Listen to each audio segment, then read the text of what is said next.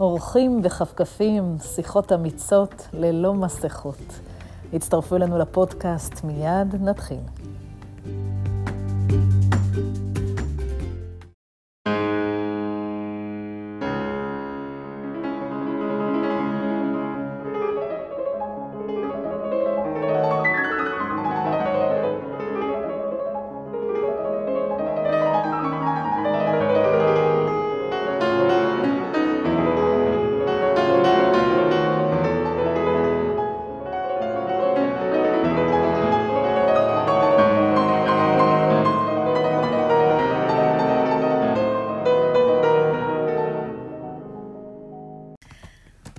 יקרים, מאזינים יקרים, כאן אורית וולף, אני גאה לארח הפעם את האורח שלי, דוקטור אמיר מנדל, פסיכיאטר וכתב המוסיקה של עיתון הארץ. היי אמיר. היי, מה שלומך? אני נהדר, ועוד יותר לשבת כאן, בביתך, שהזמנת אותי, ואני שקועה, אני לא צוחקת, בעשרות אלפי דיסקים, בכל קיר מימיני, משמאלי, מאחוריי ומצדדיי, וזה פשוט לא יאומן אם הייתי יכולה אה, לתת תמונה למאזינים שלנו, הם היו נרגשים, לראות איזה עולם אדיר אתה מצוי בו. כן, אנחנו, אנחנו יושבים במקדש שלי, שיש בו אה, באמת אה, אומנות ומוזיקה, ומערכת שמע שהיא מסוגלת לחכות אולם קונצרטים, והרבה, הרבה, הרבה מאגרי מוזיקה. הן על הקירות בדיסקים, הן בתוך המחשב. אנחנו מוקפים בהרבה מאוד מוזיקה. אז פשוט נפלא, ולא בא לי לצאת. ואנחנו עוד נחזור למגוון מוזיקה והפסלים שיש כאן, והאומנות שקורצת מכל עבר. אבל אני רוצה ישר לצלול איתך לכמה מהנושאים שכל כך מדרבנים ומעסיקים את כולנו בימים אלה. אנחנו כולנו עברנו את החוט רובינשטיין לאחרונה. כן. וכתבת עליה גם לא מעט. ואני שואלת את עצמי שאלה די פרובוקטיבית. האם עולם הביקורת המוסיקלית היא לא כבר פסה? האם יש מקום ותפקיד כתב, למבקר, שפעם היינו כל כך יראים ממנו, וממש מחכים ש... שהוא יכתוב לנו רק דברים טובים. האם יש לכך מקום, או שזה כבר מקצוע שהולך ועובד? אני חושב שהשאלה הזאת היא שאלה מאוד חשובה, מפני שהיא נוגעת בעצם לכל נושא ונושא שנדבר עליו היום. אני חושב שהיא לא פסה, אני חושב שהיא זקוקה מאוד לרוויזיה, רענון ושינוי, כמו שכל עולם המוזיקה הקלאסית זקוק לרענון, רוויזיה ושינוי, מכיוון שהוא נמצא אה, אה, יחד עם הביקורת ויחד עם הרבה אלמנטים אחרים בתוכו, אי שם כמה עשורים אחורה. בדיוק בעשורים האלה שחלה בהם המהפכה הדיגיטלית, והעולם נעשה מהיר ותקשורתי ומהפכני, ויש רשתות חברתיות, ויש דמוקרטיזציה של השיח. אפשר להתווכח על דמוקרטיזציה, כי יש הרבה צנזורה של התאגידים הגדולים, אבל, אבל, אבל יש שיח יותר מבוזר. אז, אז כל הדבר הזה שינה את העולם באופן כזה שמוזיקה הקלאסית צריכה להסתגל אליו. לחלוטין. ומי כמוני חיה את העולם הזה. ומי כמוך חיה את הדבר הזה, בדיוק. אבל בוא תהיה איתי ממש ספציפי ומדויק. ואז ספציפית גם הביקורת. הרבה פחות חשוב היום אם אני אהבתי את הביצוע הספציפי של הפסנתרן הזה או של התזמורת הזאת בקונצרט המסוים. זה פשוט הרבה פחות מעניין. נכון, כי כמוך יש כי עוד כמו, אלפים בדיוק, ברשתות שכבר מביעים את הדעה שלהם. בדיוק. בדיוק, ודעת ההמונים בסופו של דבר מצטברת למשהו שהוא חזק יותר חזק מדעת ממך. היחיד שלי, חזק ממני. ולכן אני חושב שהביקורת צריכה לקחת תפקיד אחר. ומה הוא? היא צריכה לתמרן את השיח לאיזה שהם נושאים חשובים, כמו דמותו של הקונצרט, כמו סוגיות, כמו נגיד תחרות רובינשטיין, שבה אני לא חושב שהיה טעם לדון בשאלה האם הפסנתרן האחד הזה או הפסנתרן האחד אחר חביב עליי יותר, אם כי בסופו של דבר כתבתי אה, איזשהו סיכום, מכיוון ששמחתי בבחירה של התחרות רובינשטיין הזאת, והיה מקום להביע את זה. Mm-hmm. אבל יש מקום לדון בפורמט של תחרויות, במשמעות שלהן, בהקשר שלהן, באפשרות לעשות דמוקרטיזציה של הבחירה בתחרויות.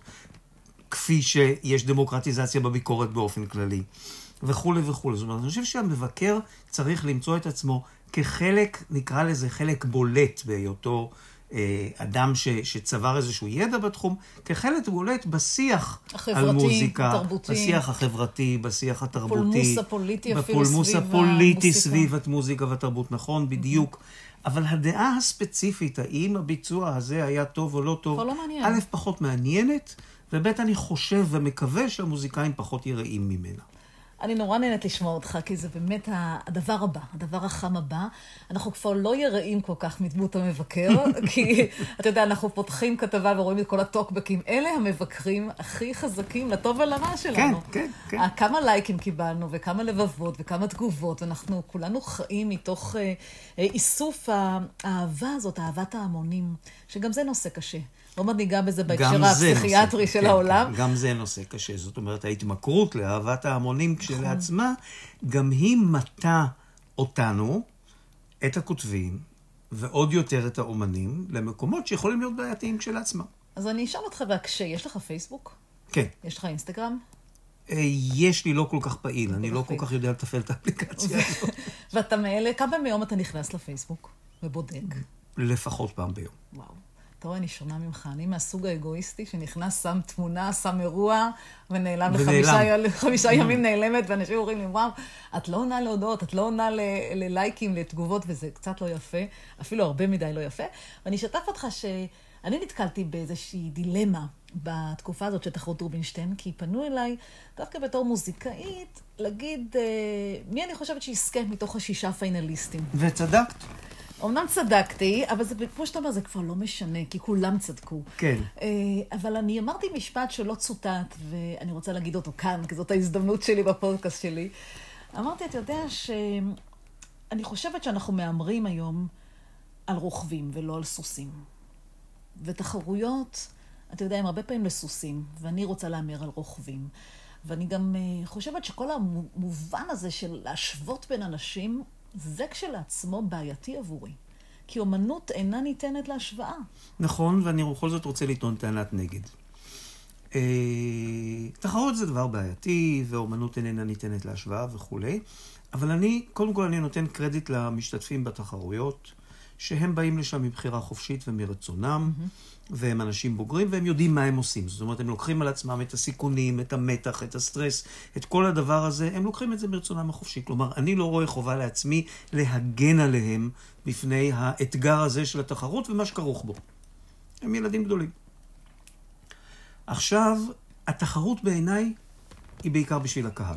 Hmm, יפה. תחרות זה אירוע מושך קהל. ומבחינה זאת הוא עושה שירות טוב למוזיקה. מכיוון שאני אמרתי הרבה פעמים, חזרתי על, על, על המשפט הזה. אם תשימי פוסטר שאומר, אני מבק... מזמינה ל-30 רסיטלים של פסנתרנים אנונימיים שמנגנים רפרטואר מיינסטרים. אני לא חושב שהרבה לא אנשים אגיע. יבואו. אני לא אגיע.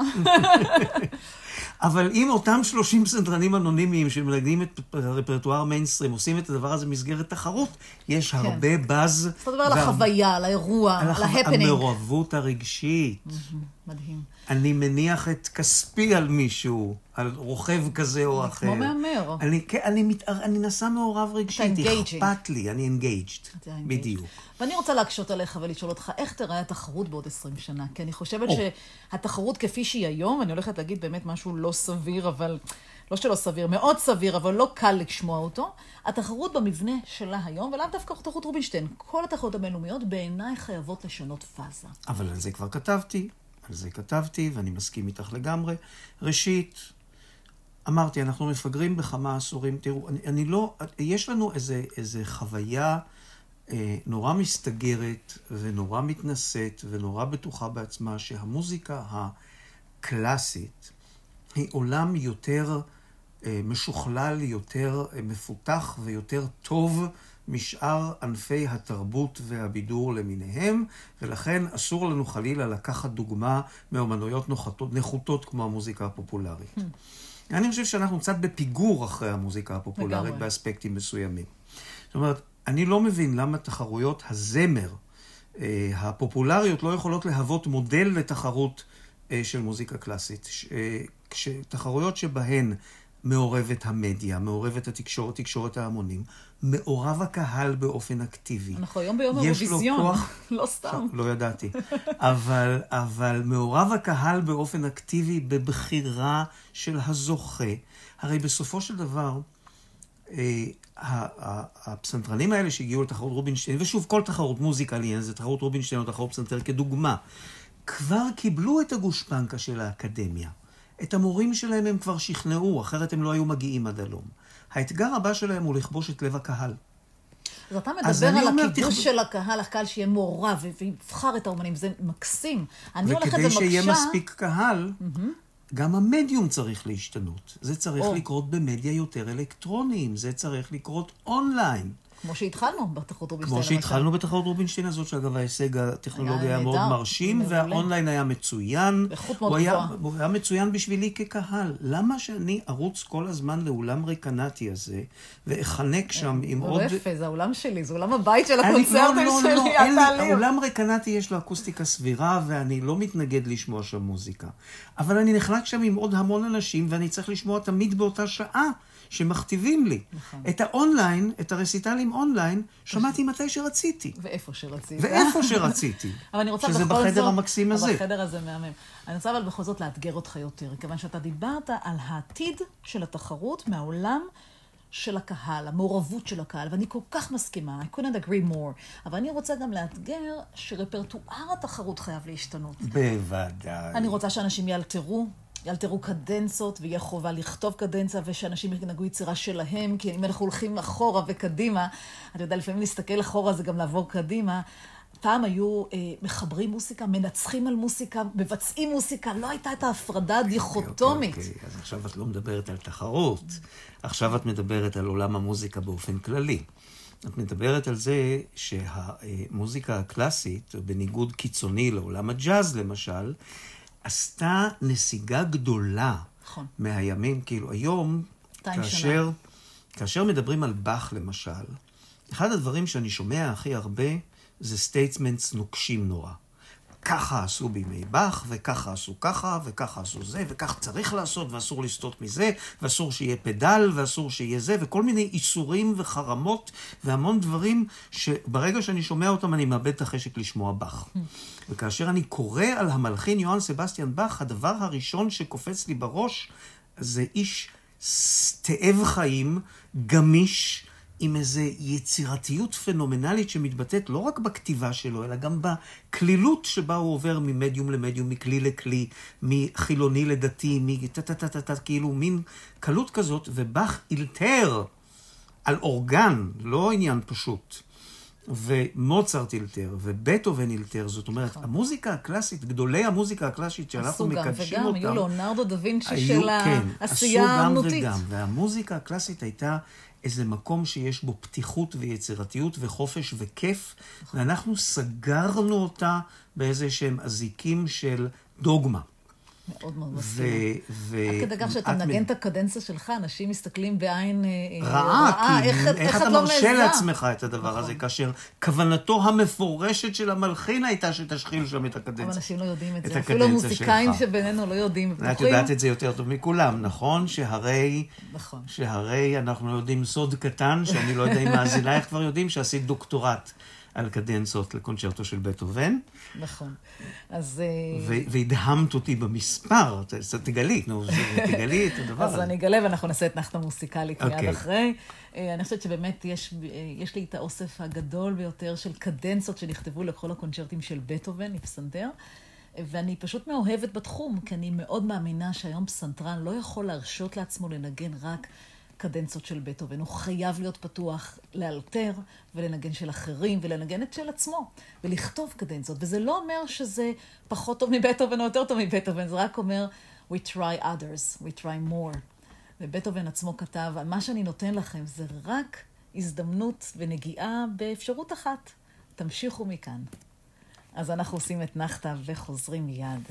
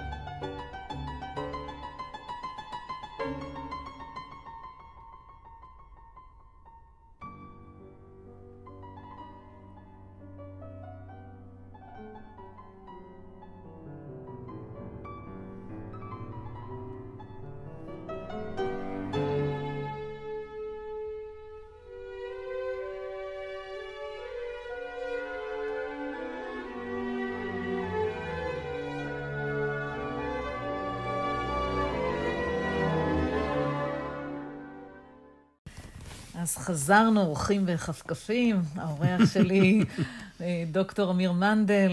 מה שמענו? שמענו קטע מתוך הקונצ'רטו הרביעי של בטהובן עם רוברט לוין וגרדינר. אה, הסיבה שבחרתי בקטע הזה הייתה מכיוון שהיה debate גדול סביב הגרסה של הקונצ'רטו הרביעי שניגן חואן פרס פלוריסטן בתחרות רובינשטיין. נכון, שאילתר ויצא מהגבולות. הוא לא בדיוק אילתר אגב, מתברר שהוא ניגן גרסה שרוברט נכון. לוין הקליט.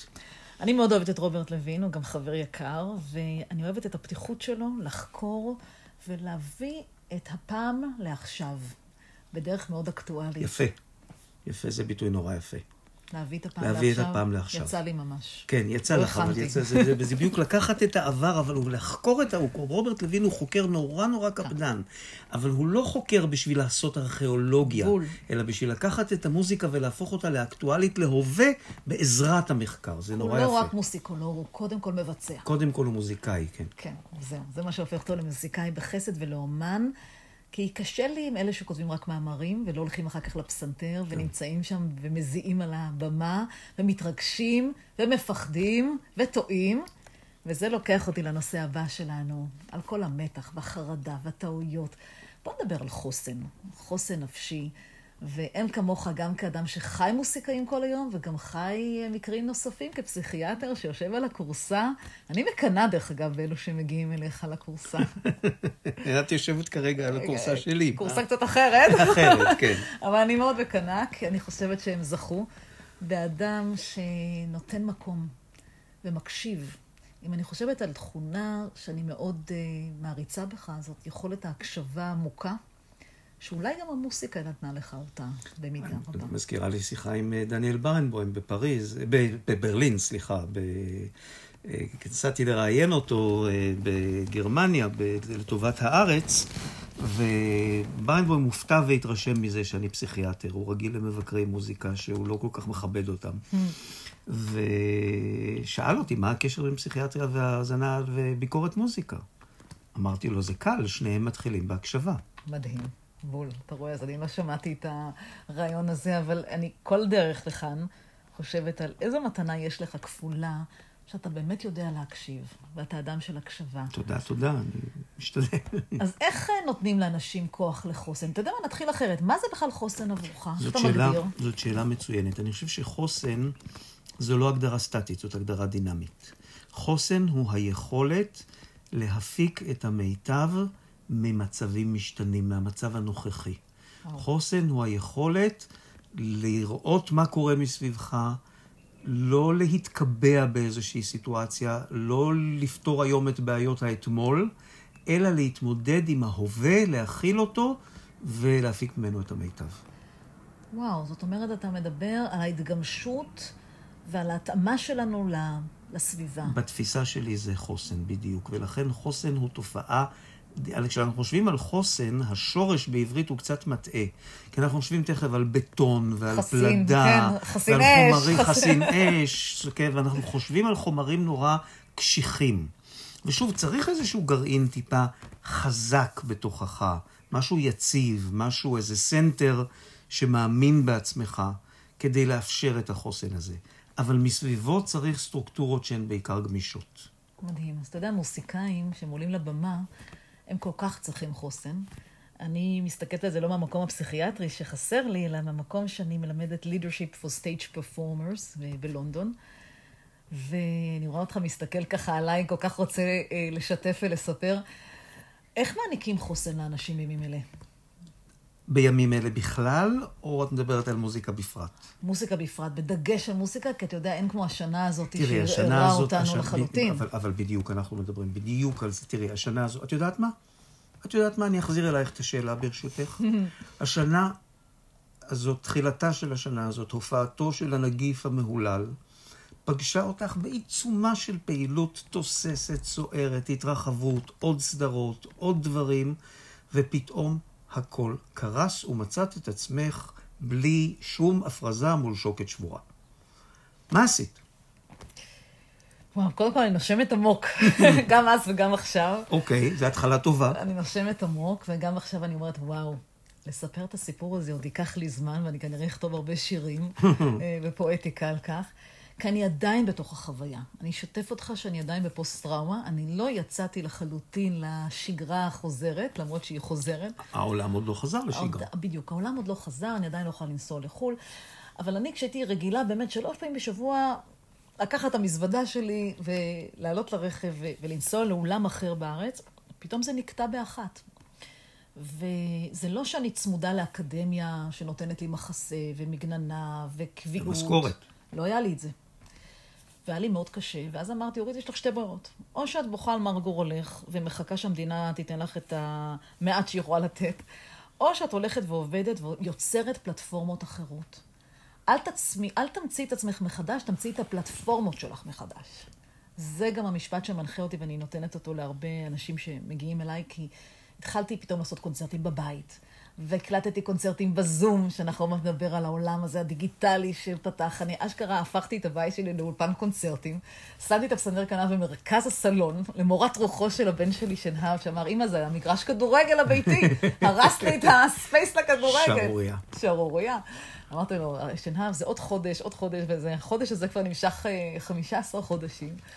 והוא בינתיים למד לשחק כדורגל במקום אחר ככל הנראה. הוא הפך את החדר שינה שלי למגרש. ואתה יודע מה, אפילו הפודקאסט הזה שאנחנו עושים, אוקיי, זה גם תולדה זה, זה חדש. להמציא פלטפורמה אחרת, לדבר, לדבר, זה לגמרי חדש, ועונג אוקיי, אז עכשיו אני אקטע אותך ברשותך, ואני אשאל אותך אם עדיין את בטוחה שאת רוצה לשאול אותי מה זה חוסן. חוסן פירושו לשמור, אמרתי, אני לא, אמרת, אני לא אמציא את עצמי מחדש, אני שומרת על איזה center בסיסי, חסון, חזק, שהוא אני, אבל אני מתגמשת לסיטואציה, ואני ממציאה פתרונות חדשים, שאינם פתרונות של העבר, כי העבר כבר לא כאן, אלא הם מתאימים למה שקורה עכשיו. והרי לך חוסן. תודה, תודה רבה, איזה כיף. אני מרגישה שקיבלתי טיפול פסיכיאטרי בלי לשלם עוד. אה, תודה, זה נכון. ויחד עם זאת, אתה יודע, הרבה חבריי הטובים ביותר עזבו חלקם את המקצוע, עשו הסבה, החליטו שהם כבר הפסיקו להופיע ורק מלמדים, הלכו לעבוד בשליחויות. אה, זה כואב לי. זה כואב. זה כואב. זה אגב לא אומר שאין להם חוסן. לפעמים אנשים מצאו את הפתרונות היחידים שעמדו לרשותם כדי לפתור את הבעיה המרכזית שעמדה על סדר היום שלהם ברגע זה, שזה פרנסה. נכון. וכדי לדאוג למשפחות שלהם, לאנשים שהם אוהבים, לעצמם. ל... זאת אומרת, זה לא אומר שאין לאנשים חוסן. עכשיו, זה כואב, מכיוון שאנחנו, אני, אני סוטה טיפה מהנושא, אבל אני, באסוציאטיבית הנושא קשור, מכיוון שבמשבר הזה גילינו לא רק שהתרבות והמוזיקה שותקו, אלא גם שלמעט מאוד אנשים וכמעט לאף פוליטיקאי לא אכפת מהדבר הזה. זאת אומרת, גילינו שהמוזיקה נדחקה קצת לקרן זווית, נדחקה קצת לשוליים, ושמה שפעם היה לפחות, היה לה ערך אה, סימבולי, היה לה ערך ציבורי, היה לה איזשהו ערך פוליטי במובן הזה שפוליטיקאים חשבו שראוי לטפח. לטפח את הדבר הזה, ראוי שהם ייראו כמי שמטפח את הדבר הזה, בסדר, אם אכפת להם בפועל ואם לא. Uh, היום איכשהו נוצר ניכור, ריחוק ואנטגוניזם אפילו במידה מסוימת בין האליטיזם של המוזיקה הקלאסית לבין הציבור הרחב, במידה כזאת שאם המוזיקה תקרוס ותיעלם לה, לא מעט מאוד אנשים יתגייסו לעזרתה. אני מאוד מאוד מסכימה איתך, וזה כואב מאוד. בצורה ש... אתה יודע, אני, אחד הפוסטים שפרסמתי במהלך הקורונה הייתה, מוסיקה היא לא nice to have, היא must have. must. ואנחנו לא באמת מפנימים את זה. כמו שאתה אומר, זה היה כיסוי פוליטי מאוד נעים, להגיד, אנחנו מטפחים את המוסיקה, אנחנו נותנים משאבים, אבל כמו שאתה אומר, נוצר חיץ ושבר וסדק אדיר של אמון, שמוסיקה היא ריפוי לנשמה. נכון. עכשיו, אנשים לפעמים, אני חושב שרוב האנשים מבינים את זה אינטואיטיבית. אני חושב שאנשים פונים היום לתצורות אחרות של מוזיקה, שמשמחות אותם קצת יותר. אני חושב שבאיזשהו מקום, שוב, הקונצרט הקלאסי נתקע כמה עשורים אחורה באופן כזה שהוא לא מצליח תמיד לספק ריפוי לנשמה.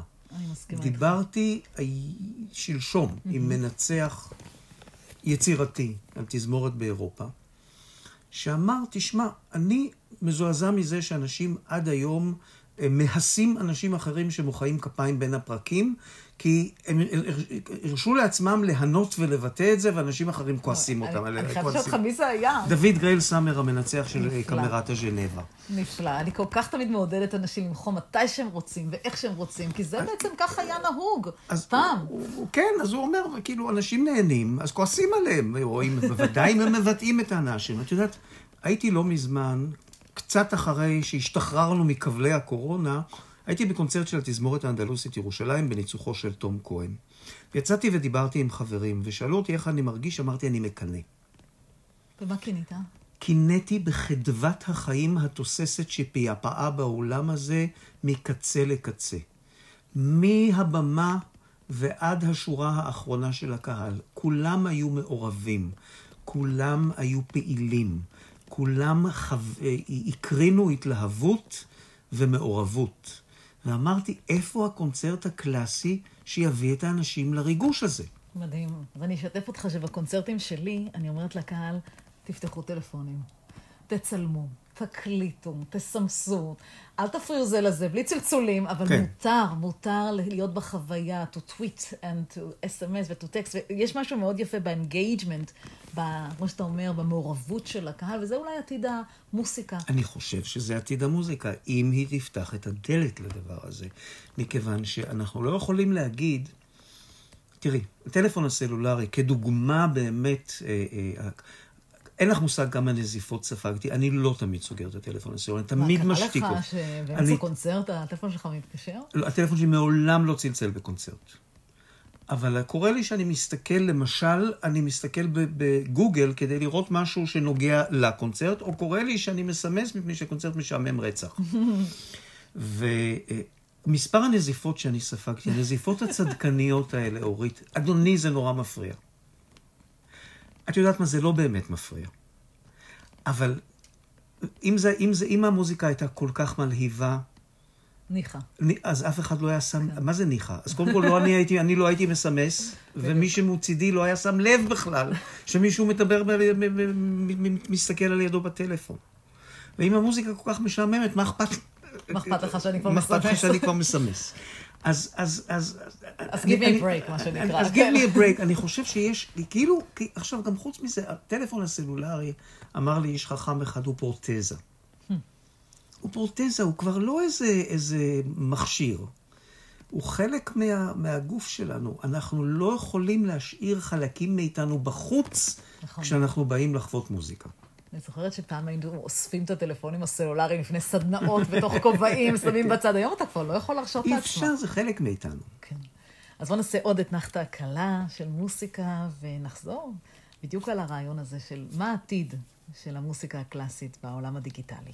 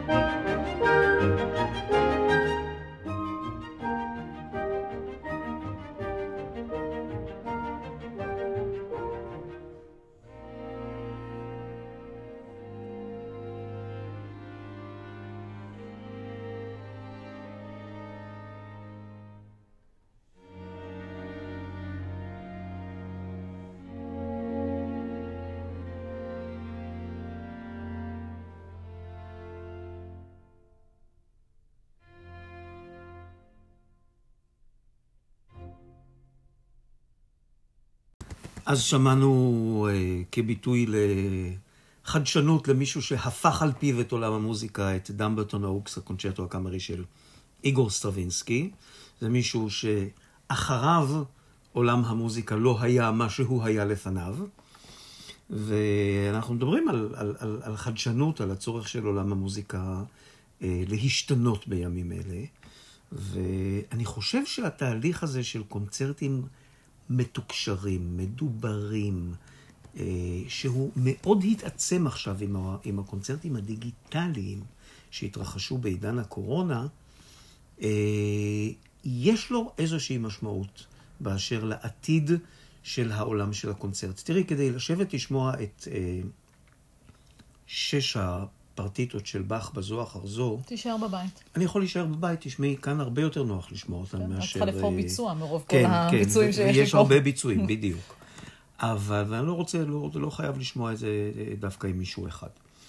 אבל כדי ללכת לקונצרט, לצאת מהבית, אני רוצה שתקרה איזושהי חוויה מיוחדת, engaging, כמו שאמרת. אתה רוצה גם ערך אני נוסף. רוצה ערך נוסף. וזה צריך לקרות גם באולם הקונצרטים וגם בתופעה החדשה, היא לא חדשה לגמרי, אבל היא הועצמה מאוד בשנה האחרונה, של אולם הקונצרטים הדיגיטלי. מעניין באמת מה ההתנסות שלך כמי שמכירה את האולם ואת השיחה עם הקהל מזה שנים רבות, והוסיפה את השיחה אונליין בשנה האחרונה בעוצמה רבה לתוך העולם שלה. תודה. אז אני גם רק אגיד לך שסטרווינסקי מזכיר לי קצת את פיקאסו. סטרווינסקי ופיקאסו הם. נפשות תאומות. נכון. אבל לא רק מבחינת הט- הטיימינג והזמנים והיצירה, אלא גם מבחינת הגמישות המחשבתית. כן. אתה הרי דיברת במפגש שלנו בהתחלה על גמישות כתנאי לחוסן. ושניהם, אם בוחנים את האופוס 1 שלהם, גם בציור וגם במוסיקה, הרי אופוס 1 של סטרווינסקי זה מוסיקה קלאסית לכל דבר. ואז אתה רואה את ההתפתחות המשגעת של אדם אחד. את ריבוי הסגנונות. ריבוי הסגנונות, ושזה בעיניי באמת חוסן ובאמת גמישות וחדשנות, כי חדשנות זה כל הזמן לייצר חדש בתוכך, קודם כל. יפה מאוד. אז אם שאלת אותי על העתיד, אה, אני חושבת שלתת שיח, ואני לא נותנת הרצאה, אין פה קונצרט הרצאה. בוא נוריד את המילה הרצאה. אני לא מרצה לאף אחד, אני לא מחנכת אף אחד, אני לא מלמדת אף אחד, אני גם לא רוצה ללמד אף אחד. אני רוצה לשוחח, אני רוצה לחלוק, אני רוצה לשתף, אני רוצה לתת אה, דעה, ערך ופרשנות. ו- וגם סיפור אישי, גם סיפור אישי שיש לו ערך. אנשים רוצים להתקרב אל, אל, אליך, רוצים להתקרב ל-human beings, דרך מוזיקה, דרך צלילים, דרך סיפורים, דרך חוויות, ואסור לנו לזנוח את זה. כל מי שיכין ויקיפדיה ויבוא להקריא את זה ויגיד, אני עושה קונצרט הרצאה, זה לא עובר אצלי.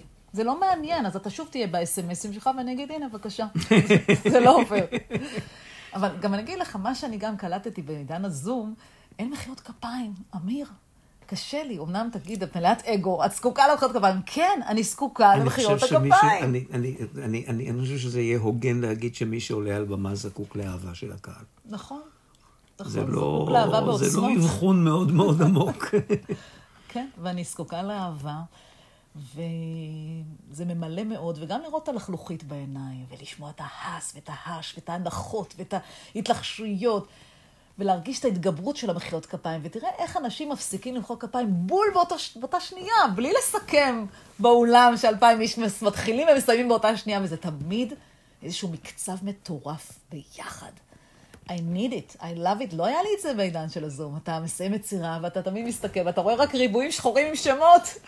זה כל כך קשה, עצוב. ומתסכל. זה מאוד מתסכל, אני קשה. בטוח, כן. כן. אבל אין מנוס, אני חושבת שההיברידיות, הגם וגם, אתה יודע, יש לי מכונית כזאת שהיא גם וגם, גם חשמלית וגם גז, וזה העולם, העולם הולך למקום ההיברידי של גם וגם, בכל דבר. תאלתר ותנגן ותנצח ותלחין, ותנגן לקהל ותנגן גם בפורמטים דיגיטליים. ואתה יודע מה? גם נגמר העידן הזה של קונצרטים עם הפסקה, שכל חלק זה שעה ורבע. נגמר. לא, נגמר. נכון? נגמר. נגמר. אין לי חשק ואין לי לא, קשב. לא, לא. אני חושב שהגיע הזמן לקונצרטים קצרים יותר, ממוקדים יותר. בראבו. אני, ואני אני מודה, תשמעי, את יודעת כמה אני אוהב מוזיקה? אתה הולך פי מאה יותר ממני לקונצרטים. אני הולך פי מאה יותר ממך כן. לקונצרטים, ואני יכול לשבת כאן ולשמוע מוזיקה יום. נכון. איזה יום, איזה יום. שנים אני לא אצא מפה. אני לא יודעת מה לבחור. אבל הסבלנות שלי פוקעת בפורמט הזה של קונצרט והפסקה, ואתה חוזר, ועוד פעם קונצרט וזה, זה כאילו, לא, אני לא רוצה, אני לא רוצה. ולא מבינים את זה עדיין. לא, אני אה? לא רוצה, אני רוצה ללכת וללכת לחוויה מרוכזת, אינטנסיבית, שלוקחת אותי מההתחלה ועד הסוף לאיזה מסע מוזיקלי אחד שיש לו פוקוס. עוד הפרפיום של המוסיקה. כן, לא עוד בדיוק. הטואלט. כן, כן, כן, כן, כן, יפה. nice. אתה חושב שאנחנו שם, או שכולם מבינים את זה? אני לא בטוחה. לא בטוח שכולם מבינים את זה. לא, לא, לא. אני חושב שהרבה מאוד אנשים, הציפייה שלהם כתום הקורונה, וגם זה דוד גרייל סאמר ניסח מאוד מאוד יפה, זה שיהיה קרשנדו איטי חזרה לעבר. Hmm, מקסים. איזה ביטוי יפה. כן, לחזור לפרקים המלאים, והיצירות הארוכות, ובלי דיבורים. ו- בוודאי. וההס הזה בין פרק לפרק. בוודאי, בוודאי, ושאף אחד לא ימחא כפיים בין, הסימפונ... בין, הפר... בין פרקי כן, הסימפוניה. כי אתה נחשב בור ועם הארץ. בוודאי, כי אתה לא מבין שהסימפוניה עכשיו כאילו זה כי... כאילו, אתה לא יודע כמה פרקים יש? כן. זאת התחושה. כן. וואו. אז אתה חושב שאנחנו אה, חייבים להגיע לשם. אני כמוך, אני, אני נרגשת ונפעמת שאתה מדבר את שפתי, כי הרבה פעמים אני נחשבת לאחת שיצאה מגבולות המותר. אה, כי אני כן בעד מחיאות כפיים בין פרקים, ואני כן בעד לנגן פרקים, ואני כן בעד קונצרטים בחושך, ואני כן בעד קונצרטים של 50 דקות, ולכו אחר כך לאכול, ותהנו, ותקחו את זה כחוויה על הדרך תרתי משמע. אתה יודע שבלונדון, איפה שחייתי שנים רבות, קונצרט מתחיל בשבע. ולמה? כדי ללכת לפאב אחר כך. יפה מאוד, אמרת את הכל. אתה הולך ישר מהעבודה, העבודה מסתיימת בחמש, נותנים לך את השעתיים האלה להגיע ברכבת לאזור הקונצרט, לשתות איזה משהו, לאכול משהו קטן. בשמונה וחצי אתה פנוי ללכת לפאב, שנסגר אגב ב-11. כן. I need it more. אין לנו את זה. אנחנו, הרבה פעמים אני זוכרת שבילדות לא הייתי הולכת לקונצרטים, כי הייתי צריכה לתפוס אוטובוס, ועד עשרה לאחת עשרה, אם הקונצרט לא היה נגמר, הייתי בורחת לא, לאוטובוס האחרון שאני אספיק להגיע בתור תיכוניסטית הביתה. כן. אז אה, אני הייתי יותר אמיץ, אני הלכתי אה, מהיכל התרבות לגבעתיים הביתה ברגל. ברגל? כן. כן. אבל את גרת רחוק יותר. טיפה יותר רחוק. כן. טיפה. אני הייתי מסתכלת על השעון ואומרת, איפה, הם לא מסיימים בזמן, כבר עברו שעתיים פלוס. אז אה, בוא נתפלל, בוא נאחל שהקורונה תעשה לנו טוב. יש תקווה כזאת, אני, יש, יש, זה באמת מתנדנד מאוד על כפות המאזניים, אבל באמת המוזיקה הקלאסית צריכה להתבונן במראה. לפני שהיא מטיפה לפוליטיקאים, ולפני שהיא מטיפה לציבור, ולפני שהיא מתלוננת על בורות ועל חוסר חינוך, קהילת המוזיקה הקלאסית צריכה להסתכל במראה ולהגיד מה נדרש מאיתנו כדי שאנחנו נעשה כיף, כדי שנקרין כיף, וכדי שהציבור יבוא אלינו כדי לצבור כיף. ואז אנחנו נלכוד יותר תשומת לב, ו- ו- ו- ו- ואנשים יותר, יותר יבואו לשמוע ויותר יבואו ליהנות. נפלא. אמן, אמן, אמן. אמיר מנדל, היה לי לעונג לארח אותך. גם לי היה יותר מתארחת. עונג עצום לארח אותך, ותמיד כיף גדול לדבר איתך, זו זכות גדולה. תודה רבה, ובוא נתפלל שאנחנו עושים שינוי, ואנחנו מרבים את הקהל של המוסיקה הקלאסית ומרחיבים אותו, באמת עם הסתכלות פנימית לתוכנו, מה לשנות, ולא רק מה הם עוד לא מבינים. נקווה. אמן. תודה רבה לך. על השיחה הנפלאה הזאת, ולכם מאזינים יקרים, עם מה אנחנו מסיימים? אנחנו נסיים עם באך, מוכרחים לסיים עם באך. נסיים משהו ככה אופטימי, קונצ'רטו כן. ברנדבורגי מספר 4. נפלא. אוקיי. תודה, תודה רבה. תודה רבה, אורית. להשתמע.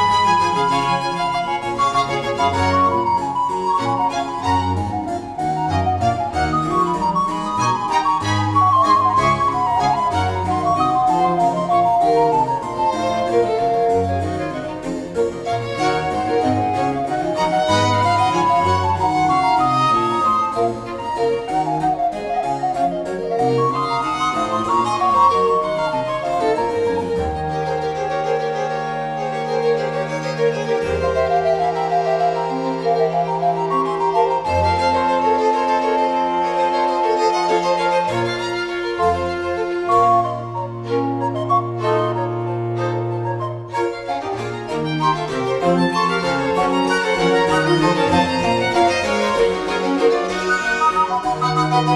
you.